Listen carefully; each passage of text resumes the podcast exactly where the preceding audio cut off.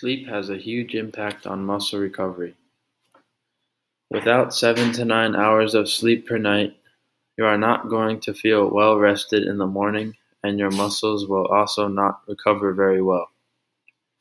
At night, when you are in the deeper stages of sleep, the blood flow will increase to your muscles, which means more oxygen and nutrients that are important for recovery and repairing muscles that have been put through stress.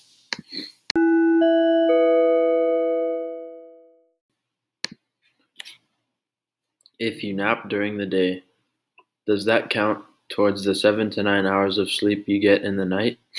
The answer to that is no, because you do not fall into a deep enough sleep, and naps in the day might in fact make you more tired.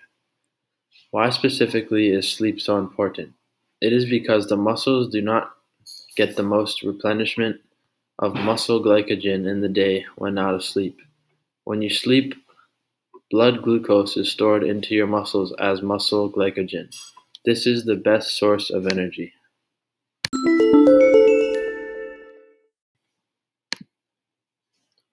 I read about a study that said that researchers determined that people who slept only five and a half hours had 60% less muscle mass at the end of the study, while those who slept eight and a half hours had 40% more muscle mass.